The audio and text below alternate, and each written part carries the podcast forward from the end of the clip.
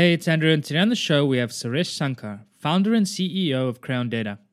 In this episode, Suresh shares how he connects the dots looking back, going from an account director to marketing and then to founder. We then touched on what Crayon Data is and how it helps enterprise customers with personalization. We also discussed Crayon Data's process in identifying the gap in the market and the inspiration behind it, their different strategies on how to validate or invalidate markets, and then Suresh shares his views on churn and retention when it comes to enterprise SaaS models. As usual, I'm excited to hear what you think of this episode, and if you have any feedback, I would love to hear from you. You can email me directly on andrew at churn.fm. Don't forget to follow us on Twitter and enjoy the episode. Today's episode is sponsored by Avrio, a collaborative insights platform built directly into your workflow. With a browser extension and web app, Avrio provides a new way to capture and share data analysis, user research, and learnings directly in context with your team. From data dashboards, Google Slides, and Slack threads to inside of apps and team members' heads, Avrio captures all of your insights and creates a single source of truth. Visit avrio.com to learn how you can maximize your team's collective knowledge with Avrio.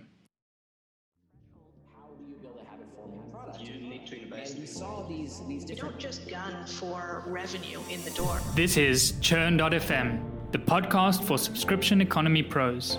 Each week, we hear how the world's fastest growing companies are tackling churn and using retention to fuel their growth. How do you build a habit forming product? We crossed over that magic threshold to negative churn. You need to invest in customer success. It always comes down to, to retention and engagement. Completely bootstrap, profitable, and growing. Strategies, tactics, and ideas brought together to help your business thrive in the subscription economy. I'm your host, Andrew Michael, and here's today's episode. Hey, Suresh, welcome to the show. Hey, Andrew, lovely to be here. Thank you for having me. It's great to have you. For the listeners, Suresh is the CEO and founder of Crayon Data, a fast growing big data and AI company, and the makers of Maya.ai, an AI led personalization platform. Suresh started out his career as a client services director for JWT Fulcrum, the dedicated Unilever media buying agency, then made his move into marketing as the VP of marketing ABN Amro Bank. Suresh then went on to found Red Redpill Solutions, an analytics and data company that was later acquired by IBM, where he went on to serve as director of analytics. So, my first question for you, Suresh, is how do your dots connect looking backwards, going from account director to marketing to founder?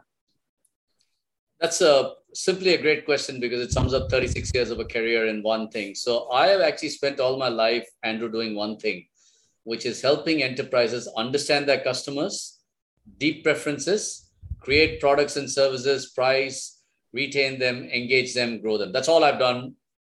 But I've just done it in very, very different forms. I did it in sales, I did it in product management, advertising, then I did it in media. I did it in regional jobs in Singapore when I was covering Asia. But in that process, Andrew, I reached the conclusion that I started my career as a right brain marketer. And yeah. I realized that more and more it was becoming about data and the left brain and technology. Yeah. So that led me to stupidly quit my high paying corporate job and set up Redpill Analytics in 2000 in Singapore. And analytics wasn't a thing in 2000. It was like people are talking about it, nobody's actually doing it.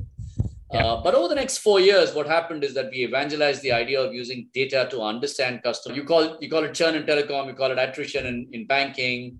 You know, SaaS wasn't a thing then. So we became the number one analytics player, and that ended well when IBM acquired us after a global search. And then again, when I looked at what led to Crayon, it was again a, an epiphany of a moment. I was sitting down in 2011 and thinking about life, and I said, how do you actually, you can't do a, an analytics services company play when the data explosion is magnificent. It's, it's like humongous. You don't have enough people. So then you need to build an AI or a big data platform that can do the same thing better than a human being, faster than a human being, cheaper than a human being. So I said, okay, the next evolution of this whole journey is to become build an AI and big data platform. And that led to the idea of Crayon Data, which I set up in 2012. Very, very interesting. And maybe you want to let us know a little bit about Crayon Data, what it is you do, uh, a little bit about. I think what we try to do in Crayon is very simple. We try to go to really large enterprises, and we've chosen the path of the large enterprise model as enterprise SaaS rather than a, a SME SaaS model. And we tell the large enterprise today, if you are not digital and if you're not offering personalization, you just simply cannot engage the new customer every consumer in the world expects to be dealt a personalized experience service. Now, if you're Netflix, if you're Spotify, if you're Amazon, this is dead easy for you to do. This whole thing of being relevant and personal and on digital. Why? Because the metrics they focus on is how many customers do I sign up? How often do they come back? What my monthly active user? How do I keep them engaged? How much money do they spend? It comes easily to them. Now, just shift this to a bank, an airline, a hotel, a traditional company. They talk about it, it's hard for them to walk that. So, Crayon's proposition from the beginning was very simple when we built this platform called Maya.ai. Can I help a traditional large enterprise deliver Netflix, Spotify like personalized experiences that drive customer engagement in a matter of weeks without them having to go through the whole rigmarole of identifying the platform, bringing in the data, building the capability, etc. So we help deliver those kind of experiences in, in literally weeks uh, when we start work with large enterprises. Very interesting. Uh, and then, so this whole process then like identifying the gap in the market and working towards like how did you start out by identifying and seeing okay these were the type of the businesses that we wanted to go after these traditional sort of like older incumbents now trying to adopt and into like personalization? Like where did the inspiration come to focus on that market? So like with all startups uh, andrew what happens is that you think you have a very, very clear idea, clear vision. You want to say, listen, I know what the problem statement is. I go out and try to solve it. And of course, when you have a success, people write the story backward and make it look like it all worked. But it's never like that. You're going up and down and sideways and yeah. every which way. And the first three, four years of Crayon were not dissimilar. I think one thing that's remarkable is that we've stayed close to the core vision of the firm. We've kept the same technology basis, the patents and the way we built the AI and the graph and all that but everything else has changed. So in the beginning, we thought we could go in there and talk to companies and say, hey, we can talk to hundreds of companies and say, here's a personalization platform, use it for $5,000, etc. And we quickly realized that if you really want to do personalization well and drive customer engagement, which is the end benefit, I mean, personalization is the capability. Yeah. That by itself is nothing. What I deliver to them is the ability to understand your customer, and we call it three things, right? We say profile your customer better, engage them better, drive more transactions and revenue. That's the three use cases that we actually do, right? So if you want to drive customer engagement, we said it's a bloody complex set of processes, a bloody complex set of technologies. You got to integrate into multiple workflows. Every function in a company looks at this very differently. So we realized that this whole idea of this $5,000 a month, $10,000 a month, uh, low value SaaS is not the right model when you're trying to sell a very complex engine. So we pivoted after about three or four years into saying we will be in what we call the enterprise SaaS segment. And in the journey of three or four years, Andrew, we went through a lot. We tried travel, we tried hotels and airlines, we tried banking, we tried advertising, we tried multiple verticals. And we had obviously innovation projects that worked with each of them. But when we came down to scaling, we said that the large enterprise focused on lifestyle businesses, which for us meant consumer banking, credit card, debit card, wallets, travel industry. Of course, post COVID travel is not a big thing. Travel, e commerce, players like this who are dealing with consumer lifestyles where engaging the customer is simply the most important thing in the daily life of a marketer is the kind of enterprise that we wanted to work with. And then we said, we'll be a large enterprise SaaS. We'd rather go in there and be, if I were to use an analogy, I would rather be Adobe than I would be let's say Slack or Freshworks or Zoho. Nothing, it's, it's not a comment on either one, but Adobe goes in there and they're saying, here's a half a million dollar license. There's a bunch of integration that you need to do, but once you're in, that you're in for a really long term. Yep. So we chose that model to go in into the thing. And that took us, quite honestly, Andrew, if this ends as well as my previous startup, I'll write the story differently. But that took us four years of, of like various kinds of experimentation. Yeah, absolutely. I want to dive into the experimentation on that end a little bit. And also in a bit, I think we'll talk a little bit about uh, of the enterprise SaaS metrics when it comes to churn retention. But you mentioned you you tried like various verticals and you were testing different things out, and that was like over the course of three to four years. What did that testing look like? Like, how did you validate or invalidate certain markets as you were going along? And what were some of the type of tests you were trying to work? Was it uh, marketing related? Was it sales? What were you doing? So it is largely sales related and partnership related, I would say, not marketing related. I mean, you know, you, even if you're trying to sell a hundred thousand dollar subscription to a company a year annually, an ACV of a hundred thousand, you have to absolutely be with your customer, talk to them, they don't sign $100,000 checks very easily, right? It's not $10 a month, something that I can download and use. I think a lot of the experimentation was sales. So what we did is we obviously brainstormed different areas where we thought the core tech would work. Advertising was one of them because we said, how do you do cookie-less targeting? We were really ahead of time. Now cookie-less targeting is a thing. In 2014 yeah. and 15, when we started working on it, it wasn't a thing. We went into travel and we talked to large hotel chains, we talked to large air- airlines we went into the space of consumer banking quite obviously. We went and talked to a few telcos.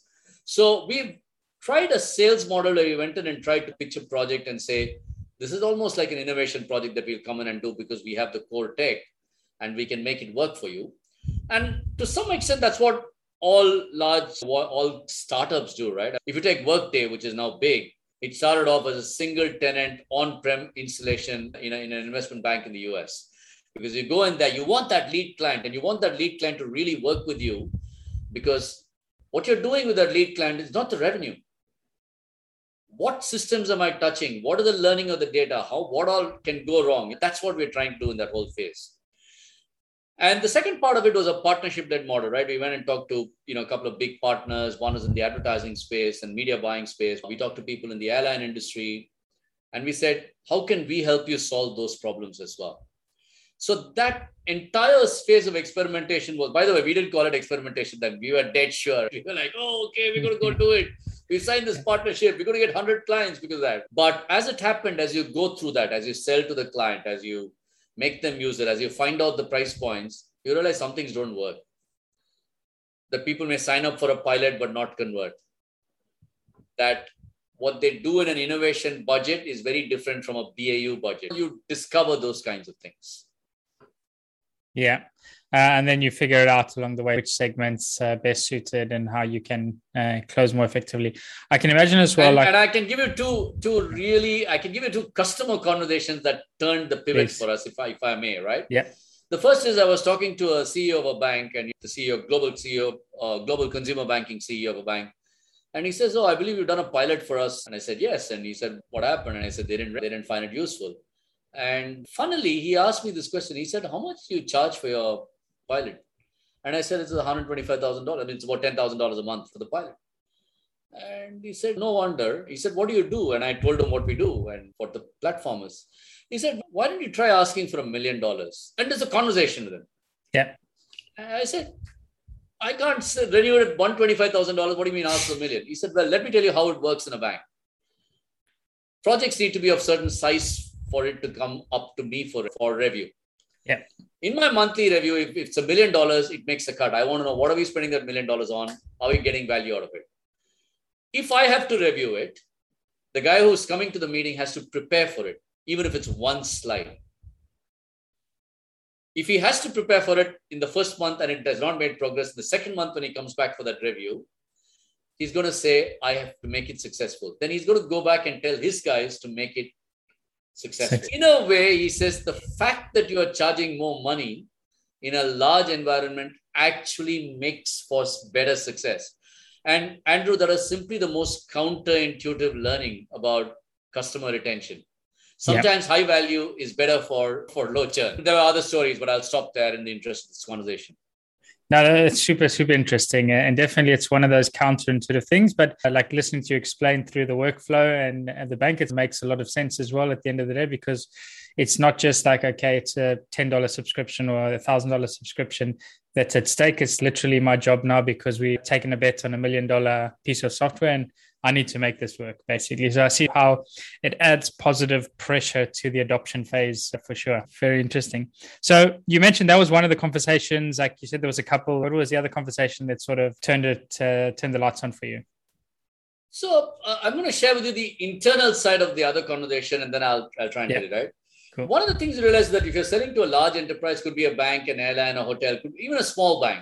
Right? When you're selling to the large enterprise, Everyone says the sales cycle should become short. Your sales cycle cannot become short beyond a point. It can only be compressed to a certain amount of time. Maybe it's six months. But typically, you have to accept that it's a six to nine month sales cycle simply because that's the pace at which they work. They have to go through processes, compliance, risk, data security, all of this need to be done. And we are a data company. Now, it may not be the same if you're not a data company. If you're not touching data, maybe it's a lot easier. And then we realized that is the actual sales cycle, the cost of acquisition of a customer. And everyone talks about retention and, and churn, but the cost of acquisition of a customer is so high. And then if your LTV, your value of that contract or your ACV is low, you are spending a shitload of money for a very low value contract, and it's going to take you years to make it up. So we realized that not only was it great sense to get into the radar of the bank to make it successful or the large enterprise to make it successful, but we also realized that it's much better unit economics for us from an LTV to CAC ratio.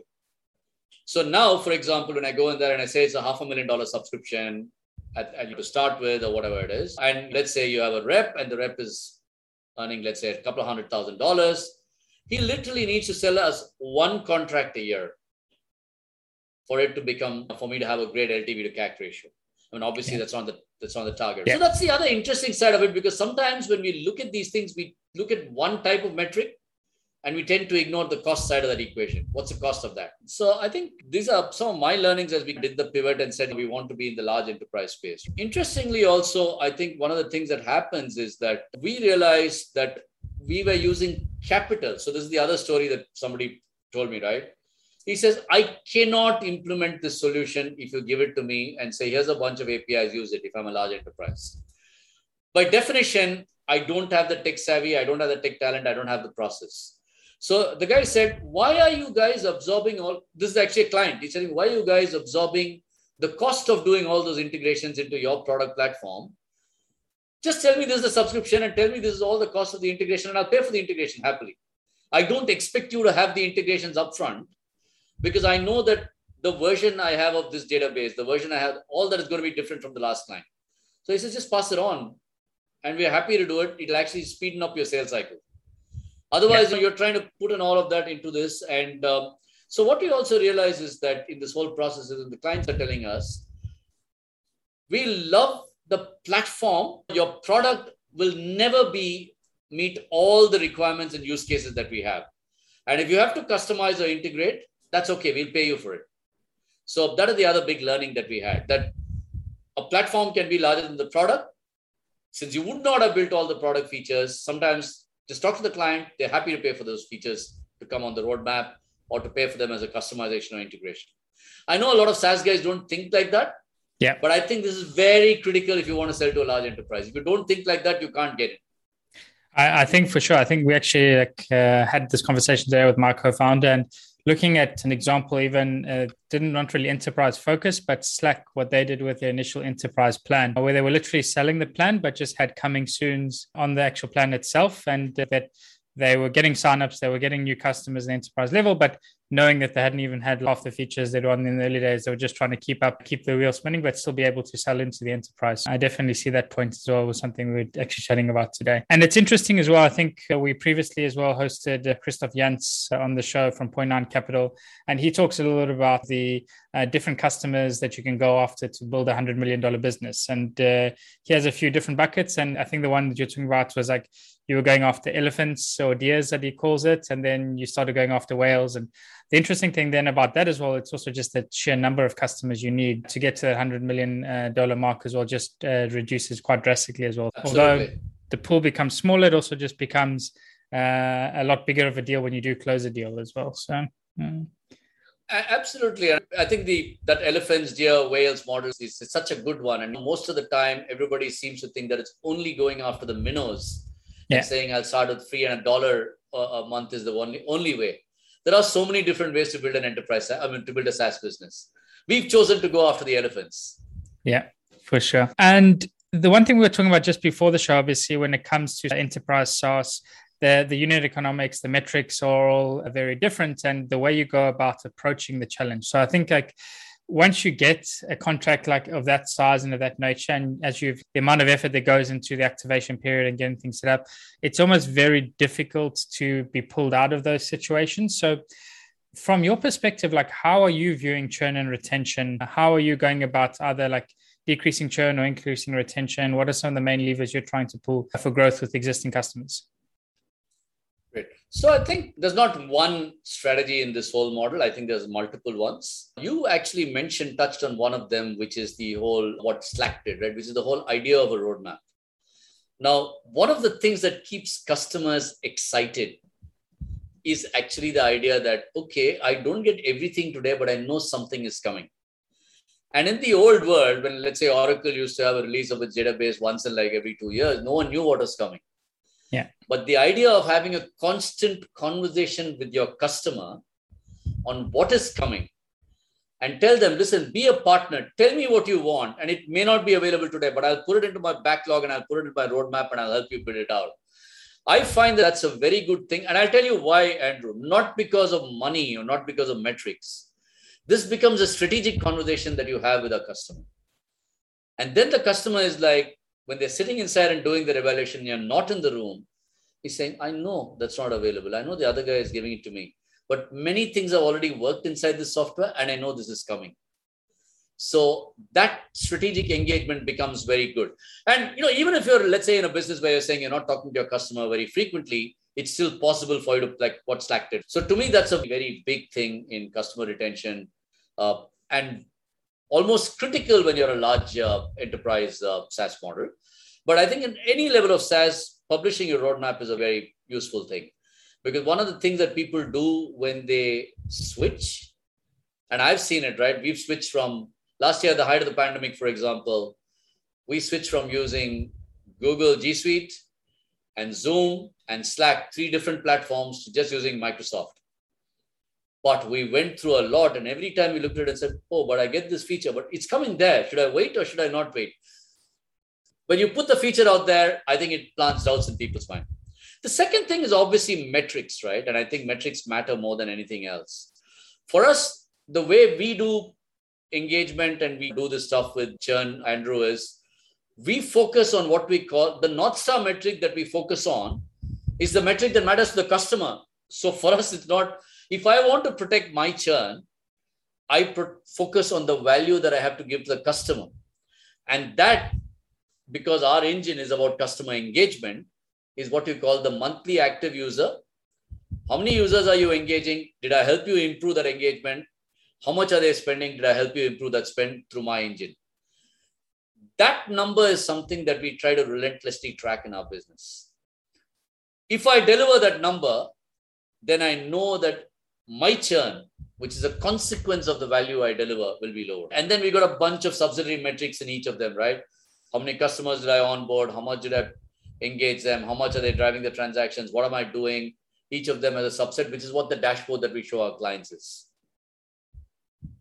Yeah, I, I, think that's like one of the the holy grails when it comes to metrics and analytics is actually being able to measure the value that your product delivers to your customer, the direct value. So not just what features they're interacting with or how they're using the product, but more what is the outcome that the product delivers. And uh, some businesses are, can do it easier than others, but when you can actually measure the direct impact that you're giving because i think ultimately they come to you with a problem or they're looking to improve certain aspects and if you can prove to them that this is what's actually happening with the product or service it's almost like it, it gives no reason ever for churn. I also really like the point as well about uh, the roadmap uh, that you mentioned like having those conversations with customers and uh, allowing them to see what's coming and avoid because also the other aspect is like at year one, the problems that your customer has are not the same as year zero when they first purchase your product. Their needs are changing, they're evolving over time, and the same problems that they have today aren't what they were before. They've now become more sophisticated. They have a personalization set up. Now it's about the next level. And having that discussion, being able to see and preempt what those next steps are, a really great way of like avoiding them looking elsewhere and seeing what else is in the market uh, to solve some of the new Absolutely. challenges that they have. Uh, very nice. Of uh, course, I think things yeah. like, sorry, if I may, yeah. uh, uh, I think other things also matter. Structural agreements matter. Far too often with SaaS models where you're trying to say, I have 100 customers, you the only way you actually do it is to say, I'll charge you a $1,000 a month, but if you sign for annual contract, I'll charge you $10,000, right? So you get them to pay upfront. And that works obviously for one year. And then you say, let me start putting in all the effort at the end of the year to get that person to renew. But uh, one of the things I, again, when you look at it in the enterprise SaaS market, what we try and do is what is the structural binding that I do in terms of the cancellation, in terms of the ways in which they can get out of a contract, is one thing that we try and focus on a lot. And this really means that we want to make it difficult for them when they come to the moment to pull the plug. To make it difficult to pull the plug, you have to integrate very deeply into systems so that taking out that needle of the engine that we put will cause them more pain than, than just leaving it there. So yeah. I'll give you an example, right? We have a, we're working with a very large credit card company. The guy said, oh, "We love your personalization engine, but we want you to build a feature where we'll deliver the personalization to the concierge, not on the digital app." We didn't have that feature. We talked about it. It was a roadmap issue. We said, "Should we do it?" We said, "We'll build it." Now here's the thing: any customer of that credit card company that calls the concierge is now seeing a screen that's powered by our application. Of course, they can churn. They have to think about what will happen to that screen. Yeah. Now they've trained all their people in that screen. What will happen to that screen now if you take it? So I think that's what I'm talking about. How do you build in structural bonds into workflows that people have, which makes it harder for them to pull out, is another thing that I think people should think about. Absolutely. Uh, and I think like at that point you say, once you get built into somebody's workflow and if even like stronger, like you say, if it's user facing for their users as well, becomes like a part of their experience, it becomes very, very difficult. It just really becomes part of their infrastructure. And once you become part of the infrastructure, it's like one of those forgotten things. It's not okay, should we Absolutely. now report something new and try and figure it out? Like it's solving our problem. Like we have other bigger problems, we have other requests on our roadmap. Like we don't need to be spending engineering resources working on competency that's not our core competency. So, absolutely. Uh, I want to ask a question that I ask every guest that joins the show. Let's imagine a hypothetical scenario. So, you join a new company and churn retention is not doing good at this company. And uh, the CEO comes to you and says, Hey, Suresh, like, we really need to turn things around. We need to do it fast. We have 90. You're in charge and you're going to try and reduce churn for this company. But here's the catch you're not going to say, I'm going to speak to customers, understand the pain points, and then tackle the first problem. What you're going to do is just take something that you've seen be effective in the past in one of the companies that you've been at and run with that strategy blindly. Like, what would be that one thing that you would want to try uh, for this company that you've seen be effective in reducing uh, churn and retention quickly? I presume we're talking about I arrive at a company, it's a B2B SaaS company, right? It's not, you're not talking about, let's say, a telco or a bank or something like that. Yes. Okay. So I think the one thing I would really focus on is to make sure that we go to every customer and get them the monthly active dashboard, my monthly active user dashboard operational in more and more users inside that company what I want is I want my product, whatever the product is. I don't, you know, it could be a workflow system, it could be personalization, it could be anything else. I want people in that company to work, wake up and say, let me go and ask this thing first thing in the morning, the question that I want to ask you. Yeah. If yeah, so that dashboard, I would work on that one layer saying, how do I show people every morning what my product is doing for you in your life? That one feature or most of the time the feature exists, but it's never something that we put out there. It's never something that we go and talk about. So that's the one thing that I would pick, uh, Andrew. To show the value and how it's being used on a daily basis. I, will give you. A, I'll give you an example of something that I think really works for me. Yeah. Uh, we moved into. We've tried different OKR tools. Uh, this is not a plug for the company I'm going to talk about, but we moved into a new OKR tool about seven months ago and they're integrated into you know our Microsoft Teams. They're a good tool. They're an OKR tool. There are other OKR tools out there. Every Friday at 3 p.m. Singapore time, the damn thing pops up and tells me update your OKR for the week. It's not just the reminder. The moment I update it, it tells me where I stand. What happens is I don't know about this one. I don't know whether they thought through it. I don't know whether it's a matter of luck, Andrew. Yeah. But because it's Friday and it's about 3 p.m. or 4 p.m., I feel good because after I fill in my OKR update, I get a view of where I stand. That view enables me to go after the weekend and say, Am I doing well or not? Did I have a good week or not? Yeah. And I'm just giving a small example of how something like an OKR tool, active user, how much traction did I make, makes me feel good about it. A feature like that is what I would build and, and promote. Just understand the timing and stuff. Yeah, it could go both ways. Though, could have, have a really good weekend or a really bad weekend. Hopefully, either way, you're gonna. I mean, startup people don't have good weekends anyway. But yeah, I get what you're saying. Cool. So, last question I want to ask then for today. What's one thing that you know about churn and retention today that you wish you knew when you got started with your career? The idea of loyalty was very strong when I started my career, and loyalty is still a big thing, right? People talk about loyalty marketing. Yeah. And I have felt for the last 10 years or so that loyalty is dead. There is no loyalty. Now, the moment you think there is no loyalty, your entire attitude whether you're a B2B SaaS company, whether you're in a bank, wherever, whichever industry you're in, then you start to think about the idea. I'm actually talking about a root thing, not a technique and all that. We have to start with the assumption that loyalty is dead. No one is loyal to anybody anymore for anything. And I feel that if I had this thought in my head 15, 20 years ago, I would have done many things very differently. By the way, it is very hard to get this thought into people's head it is just very hard because people say, no, no, I'm very good at this. I'm done. Uh, we've done this. We've done that. But I just keep saying all of these are band-aids that we are putting on. The problem now in the world is that when you have a world of infinite choice, when everything is one or two clicks or three clicks away, loyalty is completely dead. You should just so that's the one thing that I really wish I had operated on a decade ago. Yeah, I think like I mentioned this a few times on the show as well, but I think one of the things that I really like uh, was something that David Darmanin from Hotjar mentioned to me once. And he's like, when you build a product or service, you should ask yourself like where you sit on the budget list. So when things get tough, are you on the top or you at the bottom? Uh, and are you going to be one of the first products that are thrown out or the, the last to leave? And it goes back to what you were saying earlier in terms of like how do you build yourself into people's workflow?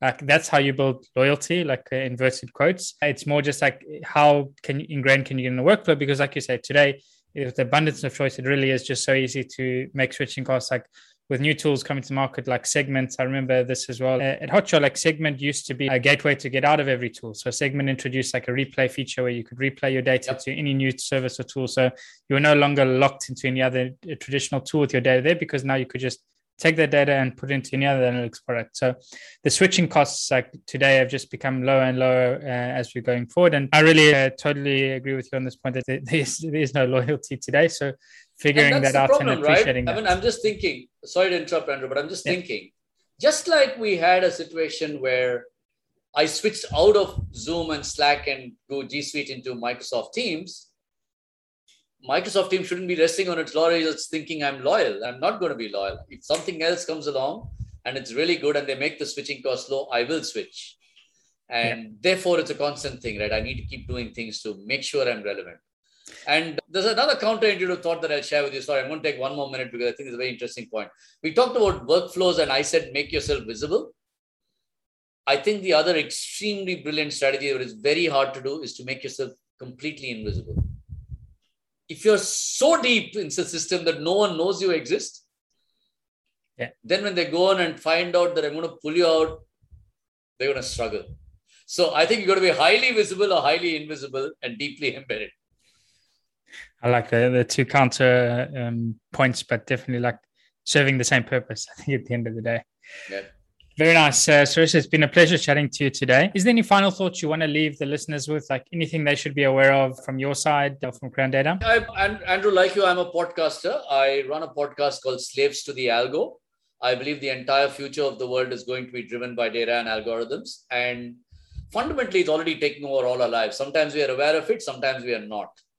And my whole podcast, Slaves to the Algo, is about demystifying the age of the algorithm and as the name would suggest, I think the jury is out there. Are we going to be slaves to the algo or will we be masters of it? And these are choices that we need to make. And I think a lot of the thoughts that I have on not just churn and retention, but how industries are evolving, how people are using data is in that.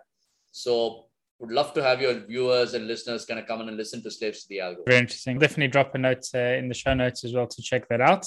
Uh, and yeah, uh, thanks so much. It's been a pleasure hosting you today, and I wish you best of luck now going forward. And thank you, and very much the same to you, Andrew, as well. And uh, hopefully, maybe all be blessed with the with the curse of no churn. Curse of no churn. No. Yeah. cool. Thanks very much, Suresh. Cheers.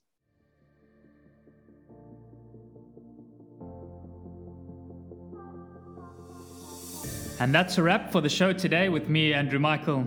I really hope you enjoyed it and you're able to pull out something valuable for your business. To keep up to date with Churn.fm and be notified about new episodes, blog posts, and more, subscribe to our mailing list by visiting churn.fm. Also, don't forget to subscribe to our show on iTunes, Google Play, or wherever you listen to your podcasts. If you have any feedback, good or bad, I would love to hear from you, and you can provide your blunt, direct feedback by sending it to Andrew at churn.fm. Lastly, but most importantly, if you enjoyed this episode, please share it and leave a review, as it really helps get the word out and grow the community. Thanks again for listening. See you again next week.